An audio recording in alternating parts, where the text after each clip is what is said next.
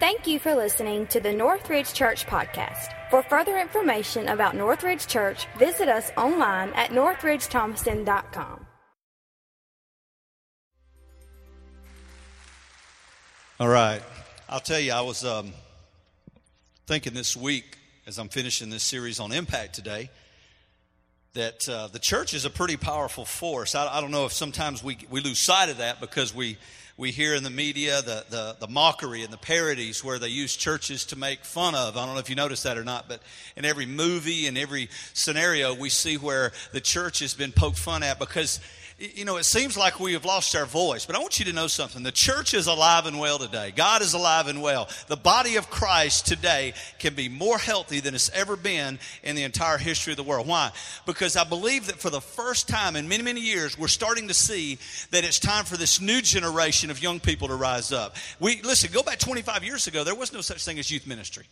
There was there was a couple of little breakout sessions. There was directors over youth. There was all of these. But when you talk the context of youth ministry, where preaching of the Word of God, doctrinal truths that are spoken in to your children's lives and to mine, I'm going to tell you something, guys. That is what's going to be the catalyst of change as we go into the next few years.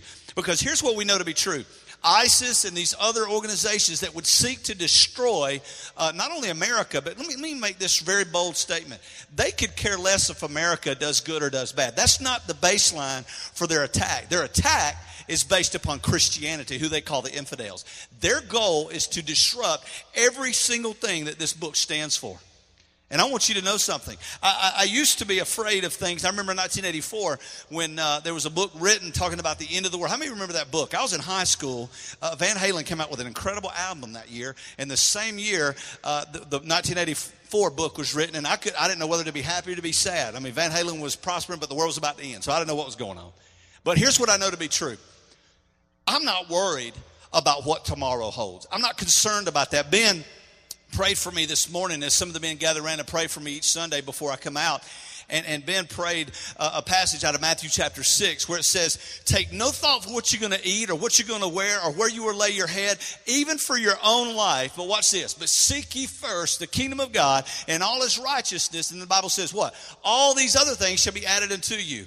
Let me tell you something. I'm not the least bit concerned about what tomorrow holds because why? I know that my Redeemer lives. I know that if I close my eyes here on this earth, I'm going to open them face to face with the one who created me, the one who saved me, the one who redeemed me. And I hope you feel the same way today.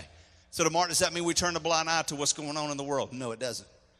But it means that we gather together as a corporate church and we rise up and we make a difference in this lost and dying world, starting in your own home, starting in your own community, in your own job, in your own school. Anything politically that's going to happen in the nation is going to start in our local government. You and I have to be a voice. So if you have your Bibles down, you turn to Deuteronomy chapter 6. I'm going to finish this message, Pioneering to Impact. Pioneering to Impact. If you watched the video just a moment ago, you realize that there is a notion that's being spoken about in the world today. Listen, the church is powerful today. The church has not lost its savor. The, per- per- the church has not lost its impact. It's time, though, however, for you and I to take our rightful place in the church. See, the, the body of Christ is not made up of, of just heads. That would be a weird looking body. Think about it for a moment. It needs some fingers. It needs some feet. It needs some, some eyebrows. It needs some fingernails. Every part of your body uh, on your person is very, very important. And when you lose function of that one part, you realize how important it is. The truth is the exact same in the body of Christ. You and I have to find our place and get invested and get plugged into what God is doing. And I believe today I'm going to help you to understand that by way of a couple of illustrations that God has laid on my heart. I want to read a few verses if I can, and then we're going to dive right in and finish number two and three for pioneering to impact. It says in verse 1, Deuteronomy chapter 6. And remember, this is the fifth book of the Pentateuch, fifth book of the Torah or the law. Some 613 laws that were written, thou shalt and thou shalt not, all epitomized in the person of Jesus Christ, who would not abolish the law, but would what? Fulfill it completely so that now we walk in the dispensation of grace. Aren't you glad you don't have to keep all these do's and don'ts? Listen, I don't know if you know this or not, but the Bible is not about do's and don'ts, it's a principle. Whosoever shall call upon the name of the Lord shall be what? Saved. Eh, there's things that are principles. If you do this, this is going to be the result of it. We think sometimes erroneously that coming into the church, we got to do all these things before God can be happy with it. Can I tell you something? You could try to fulfill every one of the laws and still miss Jesus completely. But in the same token, you can walk through that door out here today completely abandoned by the world, completely bankrupt in your spirit, completely a failure out there and walk in here the righteousness of God in Christ. You see, that, that's a paradigm that you and I don't understand. There's a paradox there. You want to be great in heaven, then get to the back of the line. Because to be nothing here on, on earth means that you're great in the eyes of a holy God. Let me read this to you, you'll understand where I'm going. In verse 1, now, this is the commandment, the statutes, and the ordinances which Jehovah your God commanded to teach you, that you might do them in the land wherever you go over to possess it. Underscore that. Because God is not about empty promises, God is about you possessing what He's told you you can have. That thou mightest fear Jehovah thy God to keep all of His statutes and His commandments, which I command thee, thou and thy son and thy son's son, all the days of my life I think I'm in the wrong version, so if I'm throwing this up, is it a little different? Let me, let me click over just for a moment. I think I got the NIV if I'm not mistaken. Look at verse 3. Hear Israel and be careful to obey so that they might go well with you and that you might increase greatly in the land flowing with milk and honey just as the Lord, the God of your ancestors, promised you. Hear, O Israel, the God of our Lord, the Lord is one. Listen to verse 5. This is called the Shema in Jewish culture. This is what they pray every day. Listen what it says Love the Lord your God with all your heart, with all your soul, and all your strength. Jesus said the greatest two commandments is that being number one. The second, he said, is like unto the first love your neighbors as yourself. We have to get back to that. Listen to what he says in verse 7. Impress them on your children. How many of you have children? How many of you wish you didn't? No, don't answer that. Impress them upon your children. Talk about them when you sit at home, when you walk along the road, when you lie down, and when you get up. Tie them as symbols on your hands and bind them in your foreheads. Write them on the doorframes of your houses and on your gates. Verse 10 When the Lord your God brings you into the land he swore to your fathers, to Abraham, Isaac, and Jacob, to give you a land with large, flourishing cities, I love this, that you did not build, houses filled with all kinds of things you did not provide, wells you did not dig, and vineyards and olive groves you did not plant. Why? He's speaking of a provision. God's provision is that he's taking forethought for things you had nothing to do with. Aren't you glad of that? Then when you eat and you're satisfied, let me finish with verse 12. Be careful. Everybody look at your neighbor and say, You need to be careful. Be careful that you do not forget the Lord who brought you out of Egypt and out of the land of slavery. Let's pray. Father, we love you today. Pray in the name of Jesus that you would help me to rightly divide your word of truth. We give you the honor and the praise in Jesus' name. And all of God's people said, Amen. Last week, I gave you a couple of things we want to talk about, of course, impacting our world, pioneering for impact. And in so doing, we were talking about reclaiming new territory. It's time we rise up and we take what God has given us. We take the area that God has entrusted us with. If it's in the home, mama, then you teach your children homeschool, then you do it as unto the Lord. If it's in the schoolhouse, then you teach those kids as unto the Lord. If you're a postman, if you're a fireman, if you're a nurse, if whatever it is you do, do what God has called you to do as unto the Lord to the best of your ability for Him to receive all the honor and the glory. That is a picture of having an impact. But here's what I know to be true. If we keep doing the same things we've been doing with expecting different results, we're living a life of insanity by definition. We might need to pioneer some new territory. I told you last week there was three things, three principles that will change this generation by way of pioneering for impact. Number one, I said last week, the next generation will be impacted by your attitudes. Now, without going back through those, I do want to give you what they were. We need to have an attitude of fear. We've lost that in our culture. Our children don't fear the parents. Our, our children don't fear uh, police officers. We're, we're, not afraid of our teachers. I, I, said to you last week, I remember going into the school and worried that I, if I did something wrong, I was going to get a paddling. How many of you have ever got a paddling at school with a piece of wood? Okay, I don't know how they got by with that, but I'll tell you what, it's not a terrible thing. All the teachers in the house said amen. All right, y'all should be ashamed. Piece of wood, really? But there needs to be a fear and a reverence for law enforcement.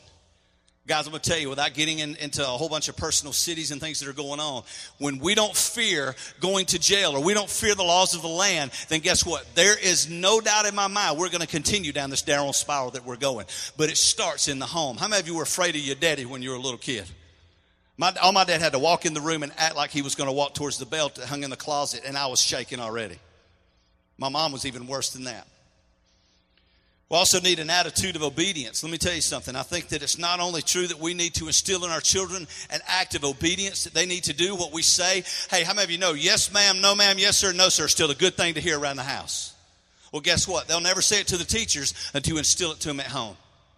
But I also believe that the church at large, and I'm speaking to all of us today, I think we need to walk in an act of obedience to a holy God. There are things He's called us to do that are not debatable. He did say five times to go therefore into all the world to reach the nations, every tongue, every kindred, every race. You ain't got to like them, but you guess what? God died for them just like he died for you. And you and I have a responsibility to be obedient to this word to do what God has called us to do. Husbands, love your wife as Christ loved the church and gave himself for her. He said, Well, I don't really like her a lot. I didn't ask you that. Just love her because that's what God said to do. And I believe God will honor that. And then, thirdly, under the attitude, I believe we need to have an attitude of expectancy. I believe it's time that we in the church, when we pray, that we start expecting God to do what He's already told us that He would. I'm afraid sometimes we have that empty prayer life.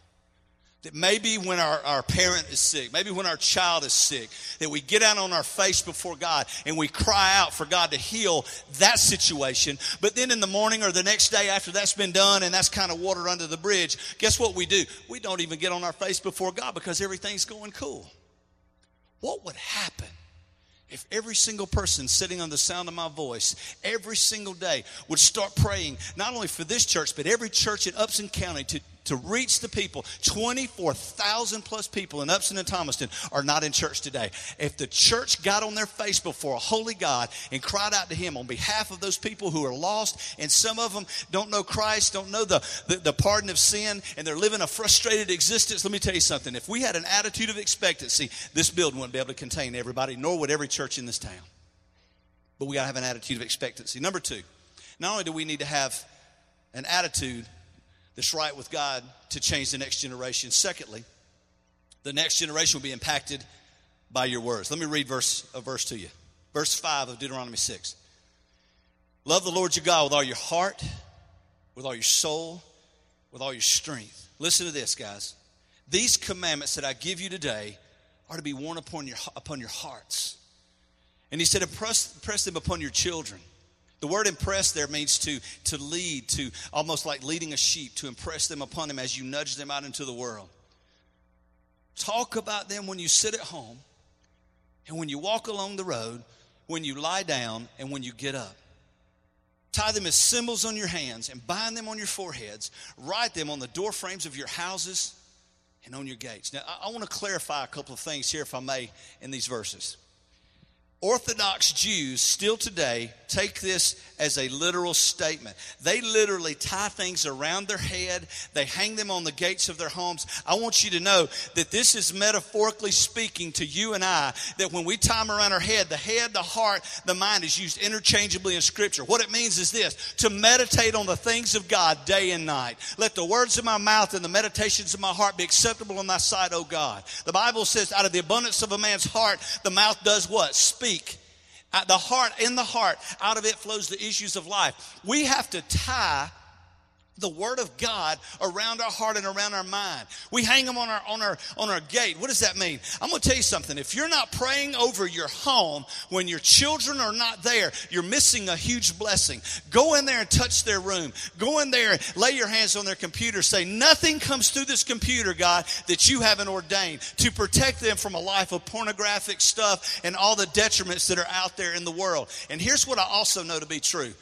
And I'm going to say this. I want you to hear me. Mom and daddy, if you read this verse and you sit down with your kids, mom and daddy, at six o'clock, seven o'clock at night, and you have your devotion that you said everybody will get in there, meet in the den at seven o'clock. I know y'all don't talk like that. I don't know why I was doing that.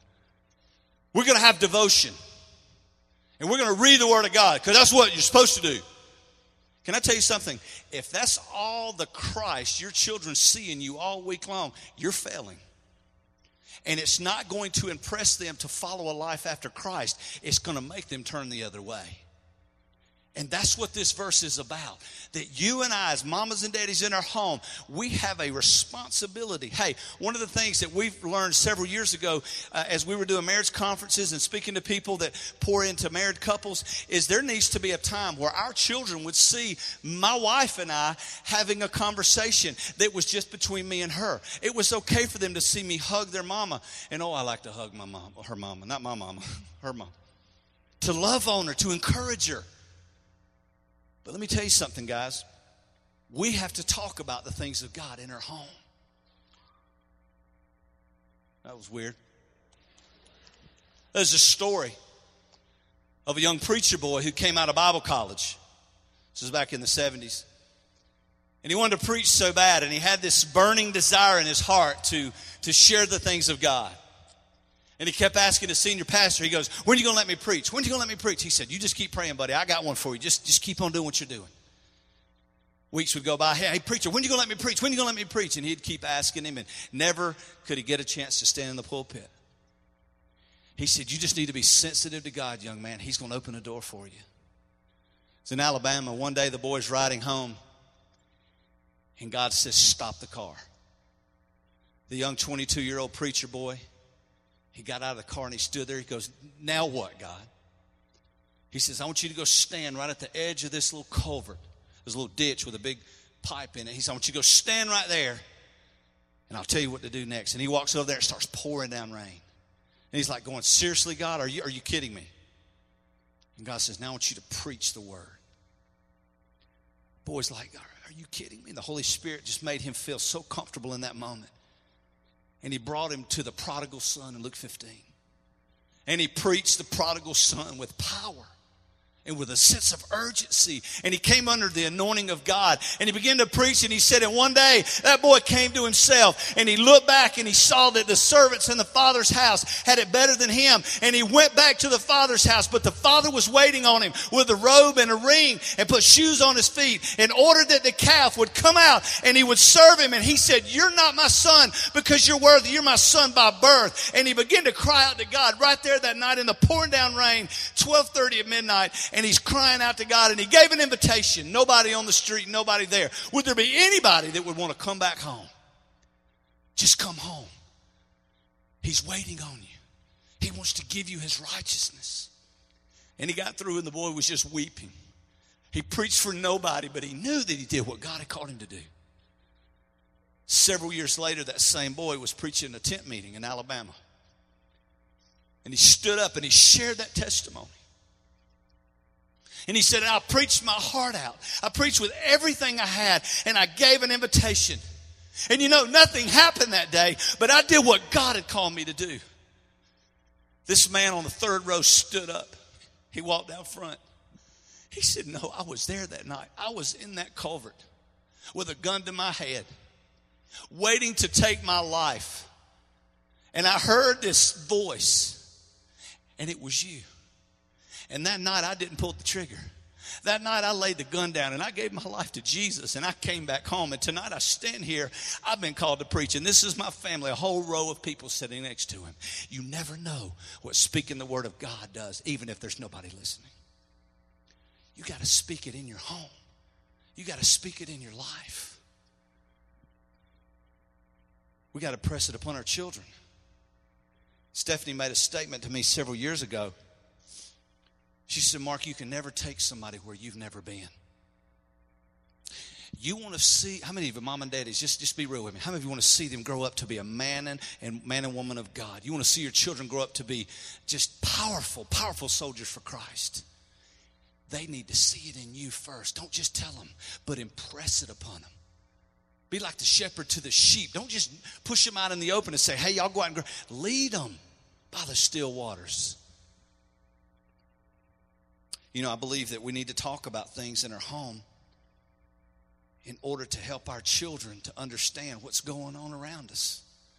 We started telling our children early on that everybody, all of your friends, they're going to start to do things. They're going to start to give, give away their body. They're going to start to do this. We started telling them at an early age. And I'll be honest with you, Stephanie was doing more of that than I was. And I was like, I'm a little freaked out by that. I'd really rather go have that conversation with Tyler off in the woods or something. Let's go kill a deer and then, you know, talk about sex there. That would work perfect. We're gutting a deer. Now, boy, let me tell you something, that kind of thing. And Stephanie's just sharing it in the home and she's pouring it into him and she's pouring it into our children. Our children grew up to be pure. It's time that mom and daddy start saying that word again over their sons and over their daughters. Say, you can be pure. I don't care what the world is saying. I don't care what the world is doing, but you need to set and consecrate your body and your life over to holy God and do it now. Because God will honor that. Uh, in fact, I got a few volunteers. Y'all come on out, guys. Sometimes I think when we share statistics, we, we see it as a vague number out there in the sky somewhere. We don't, we don't see a statistic as a real person. So, by way of illustration, I want to kind of show you what, what, what's going on in the world today and why we need to be talking about this in the house. These beautiful young people, well, some of them, they're a part of our church, they're part of your family but they represent a cross section of the world today that we call teenagers. The world has called them Generation X. Let me tell you why.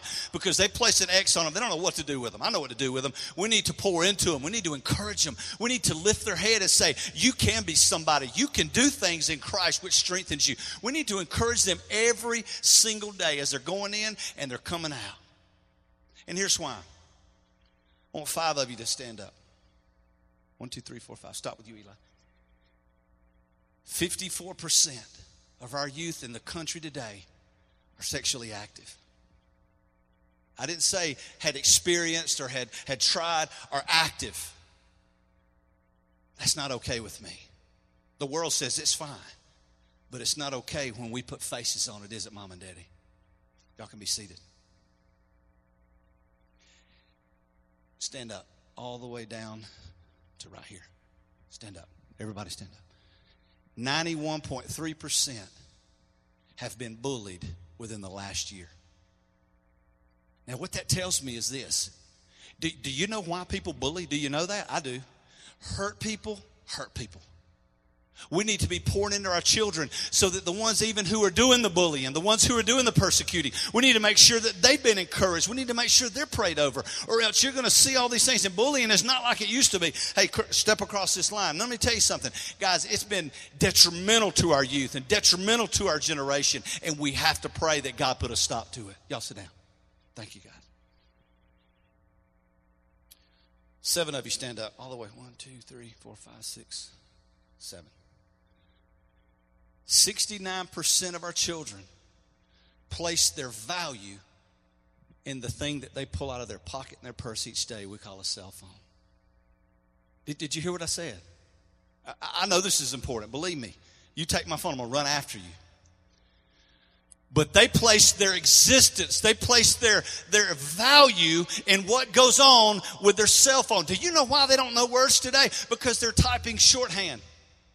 I remember the first time I saw LOL. I didn't know what that meant. I thought somebody was calling me something, and, and, and, I get it now. But the reality is, they learn how to talk based upon texting. I say words now, and I hear kids all the time. What does that mean? Well, the reason you don't know is because you're not in a book anymore. You're in a stinking cell phone, and nobody knows how to talk. And they place their value in that. Y'all sit down for just a moment. Seven of you stand up, and then half of one of you stand up. Can you stand up halfway? All right, y'all stand up. Oh, that's it? Okay, just hold your hand up. No, that's cool. No, no. Do like this. Just hold your hands up, both of them. Oh, Lord. Okay, I don't know where she's going. Watch. Hear me. I want you to look. Take your eyes off me for a moment and, and look down there, start with Cullen, and look down the aisle. Y'all look at them. Y'all look out there. Aren't they beautiful?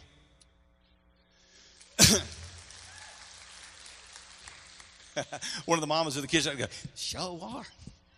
Look, hold your hands up, Brooke. Hold them up higher. Thank God you were sure. Listen, check this out. This many of them, according to statistics, have contemplated suicide this week. Statistics out there, but look at it right here where we live. Sit down. Uh, y'all stand up. 60% of them say that the most important thing in their life is their popularity. Stand up. All the way from here down. Hold your hands up. 94% of them say they want to succeed and do great in life. That's awesome. Sit down, put your hands down, sit down, sit down, sit down, sit down, sit down, sit down, sit down, and hold your hands up. Only 16% have a plan to that end. A plan without a plan of action is a fantasy. They all want to do something great, but are they willing to take the step necessary to do it? And then, probably one of the most mind boggling all of you stand up, hold your hands up, and then stand up a little bit. Anybody got a camera? Take a picture of that. We'll put that on Facebook. Just hold on a minute. Y'all bear with me. This is pretty awesome. Pick one leg up. You got that, Big Dave? His mom and dad are back there going, That's my boy. I'm kidding. You put your foot down. Thank you, dude. You can actually sit down. No, I'm kidding. You can stand back up. Big Dave, check this out. 97% of our youth believe that there is a God in heaven.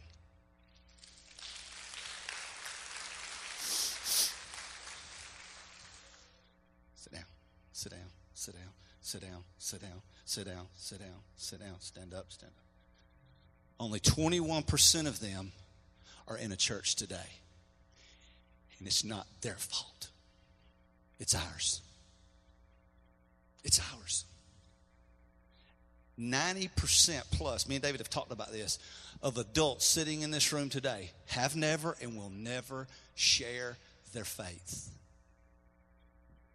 Stand up, stand up. You're already standing up. Stand up, stand up, stand up, stand up. Hold your arms up. Hold a foot up. I'm just kidding. 76% of youth who believe in God have shared their faith. What does all this equate to? People stand, will you stand up, David and Catherine? Y'all come stand in the front. God just laid this on my heart, so I'm, I want to. The difference in what's going on in the youth today is they put their faith and their trust. Let me tell you something. Most of these kids are not hearing the word of God in the home. Most of them. I'm not talking about these kids up here. I'm talking about in, in, the, in the culture in which we live. But what we're doing is we're relying on youth pastors and youth pastors' wives to pour into. How many of you guys work with youth out there? Stand up. Stand up out in the audience. Stand up if you work with youth in some capacity. If you've worked with youth recently, stand up. These are the guys and the gals who are pouring into your children and encouraging them. And the reason that, that these kids are sharing their faith. Here's what I believe to be true. What if mamas and daddies were at their home and encouraging them and showing them by way of an example to pour into other people to share their faith? Hey, everybody stand up for just a moment. Hey, I tell you what, everybody in the house stand up for just a moment. Everybody in the house stand up. Here's what I know to be true. If every person in this room, if we just pushed all the statistics aside and said, no, no, no, I, how many of you are saved, child of God, going to heaven when you die? Wave your hand at me like you just don't care. You have something in you that's real and it's called the Holy Spirit and it's worth talking about. It's greater than any cure to cancer. It's greater than any cure to anything. Why? Because you can take a bankrupt soul. How many of you remember the day that you gave your life to Jesus Christ? Because somebody came to you and says, let me tell you about a man named Jesus. Let me tell you something, guys. We cannot get over that. We got to share our faith. 100% of you in this room, I challenge you this week. I challenge you to share your faith with somebody this week because it is worth sharing. Y'all may be seated. While you're being seated, I want y'all to give Catherine and David and all these youth a big hand. Y'all come.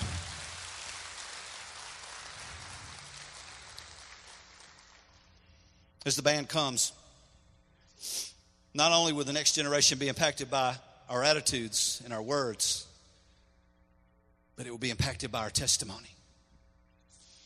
How many of you ever messed up? Really? That many? How many of you will probably mess up tomorrow? Okay. We need God in our life. You say, Mark, I don't really have a testimony. I never was that person on drugs, and, you know, I was a, a virgin before I married, and you know, Mark, I've really never done. There is your testimony.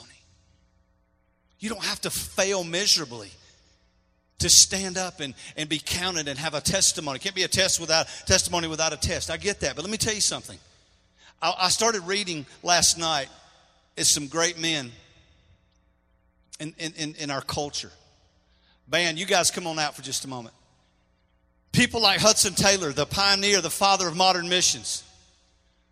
A man who literally took his whole life and went to China and began to share the gospel of Jesus Christ with a people who had never heard, an unreached people group. Yet in his own biography, autobiography, he begins to speak about how he felt he was so far away from God and he wanted that empowerment of the Holy Spirit and he felt frustrated in his work. And, and, and I'm just like going, Are you kidding me? This guy is like a hero above heroes in my book. And then I went on and read, and I, I read of a man named D.L. Moody. You ever heard of him? D.L. Moody shared the gospel of Jesus Christ on an average of three times a day in open air sermons anywhere he could find a place lecture halls, libraries. Could you imagine going to a library and everybody going, Shh, this guy's preaching, he's preaching his heart out on street corners and he's sharing his faith, yet he battled with depression. Finding his identity in Christ. Yet I submit to you, aside from the Apostle Paul, one of the greatest preachers to ever walk the face of the earth in D.L. Moody. You ever heard of a man named Charles Spurgeon? Charles Spurgeon said every time he stood up to share the gospel of Jesus Christ, he felt like he was going to completely lose everything in his, in his body. He had a terror of standing up. He was a total introvert. Say, Mark, why do you, why do you tell me that? Because I think sometimes the misnomer is we want to make an impact. We think we, we think we got to get it all together. We think we got to have all the answers. I, Mark, I can't share my faith. I don't. When you say Pentateuch or you say Deuteronomy, I don't even know what that is. I don't know that there's 66 books in the Bible. I don't know that there were books were written over a 1500 year period. I don't get all that. I don't know seven things that Jesus said on the cross, one of which was, It is finished. I, I didn't know that, Mark. Man, what if I go and share my faith and somebody asks me uh, about a verse in Habakkuk? What am I going to do with that? Mark, I don't, I don't really even understand this thing. When I read this book, I'm more confused than when I opened it. Mark, I feel God's calling me into ministry. Young person, maybe in the back row that came up here, maybe God's impressing upon you to go on the mission field, to go to an unreached people group. Maybe there's a young lady in here, and God's calling you to set yourself aside, to consecrate your life over to a holy God, to live a life not only pure in your body, but pure in your thoughts, pure in your imaginations, and live a life so that you can be a women's minister. Maybe there's a 45 year old man in the room who has failed miserably. Maybe you've been through several marriages. Maybe you, you, you drank something last night and you feel terrible about it now. Maybe you said some terrible things to your children. I don't know, whatever it may be. You say, Mark, I don't have a testimony. Due to the long suffering of a holy God, you have a testimony because you're here today. And God has a plan for your life. As he told Jeremiah, I knew you before you were ever in your mother's womb. I had a plan for you to prosper you to an expected end. He knows the end before the beginning ever starts. Everybody in this room that has stepped out of a bondage of death on their way to a devil's hell has a testimony. And here's the testimony I was bankrupt, I had no hope. I had no joy. I had no sense of belonging. I had no, no design for my life. But oh, there was a day for me, October 29th, 1999, that God did something profound in my home. And He said, Mark, I'm not going to just do this because I'm a pretty good old guy. I'm not the man upstairs. I am Jesus Christ, the one who redeemed you 10 years before, who saved you, who set you on a course to do something with your life. And the reason that I'm intervening right now in your life, Mark, is because I'm giving you a testimony. Yeah, you failed. You've been a complete failure. Let's go ahead and get that out right now, Mark. You don't, you don't bring anything to the table that adds to who I am. But one thing I know that there are people out there that need to hear that God can take the old and make it new. God can take hopeless and bring life. God can take dead things things and raise them up. He's the lifter of your head, Mark. Just as I lifted your head, I will lift somebody else's. Marriages in this room that are on the rocks, that are dead and dying, God can walk in today, step up, and create in you a clean heart and renew the right spirit within you. If you're addicted to pornography or alcohol or some other type of codependency, God can step on the scene right now, today, not tonight, not tomorrow, not the next time you enter into that nasty gate, but right now, and He can say, We're turning over, not a new leaf, we're making all things new. Because if any man be in Christ, he's a new creature. The old things have been passed away. Behold, He said, All things have been made new. Where are you at today? What's your testimony? What's your hope? I hope and pray that you're not placing any value in another person to bring you fulfillment in your life. It's not my wife's job to give me joy. The joy of the Lord is my strength. The reality is this if we're ever going to pioneer to make an impact, we got to step out of old paradigms. We got to break down some walls. People say when you fall off, you got to go and get back on where you got off. No, you don't. You never have to go backward. You just step up today and say, Here I am, God, use me. Maybe there's a couple in this room with every head bowed and every eye closed. Maybe I'm speaking to you. Maybe there's a couple in this room that says, You know, Mar, we didn't start out the right way, but I sure want to finish strong. Today's the day, couple. I don't know where you are. But God is saying, Come to me right now, all you that labor heavy laden, and I'll give you rest. He says, Take my yoke upon me, learn of me, for my yoke is easy and my burden is light. You don't have to struggle anymore, husband. You don't have to struggle anymore, wife. Mom and daddy, you can give up yourself and say, God, here is everything I have. I lay it at your feet. Create a new in my life right now. If that's you, I want you to come right now. Just come and just pray down here at this altar. Don't wait for me to give you a formal invitation. Listen to me. Listen to me. Young person, God is impressing something upon your heart, and you're saying, I feel like there's something He said to me, but I don't understand it. The Bible says in Philippians 2:13, it's God that works in you both to will and to do of His good pleasure. If there's anything in you, man, woman, boy, or girl, that's saying, I want to do something for the glory of God, right now, stand up. God put it there, and just come down to this altar and say, God, I just want to seek your face. Come right now. Right now. Just come now. If you don't know Jesus Christ as your Lord and Savior, but you want to, you want to know him as a personal Lord and Savior of your life. You don't know that if you died that you'd go to heaven. You're not sure. Maybe you're living that hope so Christianity. I'm a pretty good guy. I'm a pretty good gal. The Bible says there's none righteous, not one. But in Christ I have been made the righteousness of God. If you want to know him today, would you pray with me right here, right now, from your heart to God? Pray this prayer in faith. By his grace, you can be saved today. Father in heaven, I believe in Jesus. I want to ask Jesus to come into my heart, to forgive my sin, to renew me. I ask you, Lord Jesus, to forgive me and to save me today. Become the Lord of my life and help me to live for you until the day that I die. If you prayed today and asked Jesus Christ into your heart, I want to know it. I just want to pray for you. Lift your hand right now. Every head bowed and every eye closed. Lift it up high. Lift it up high. God bless you. God bless you, little one. Anyone else? God bless you, ma'am. Anybody else? Just lift it up high. Final question. By raising of your hands with everybody's eyes closed, no one looking around, how many of you want to truly make an impact in your home, in your community, for the glory of God? How many of you want to make an impact? Lift your hand up. Lift it up. If you lifted your hand up, when I ask you to stand, here's what I want you to do. I want you to come find a place somewhere at this altar with your wife, with your husband, with your children, and say, God, create in me today a persistence to move forward, to persevere through all this stuff, all the doubt, all the all the anxiety, the depression, to get to a place where you call me. People are already moving. If you would stand to your feet. If you raised your hand, I want you to come now and say, God, that's me. I want to make an impact. This is not just a sermon series, this is a challenge from God's heart to yours.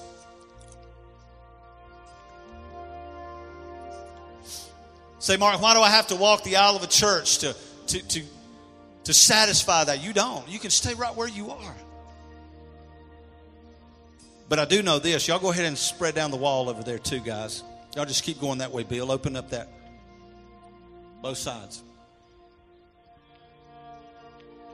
There's something powerful when we come together in the body of Christ and we join our hearts to one point. So if you're sitting in your seat, I want you to join a hand the person that you came with.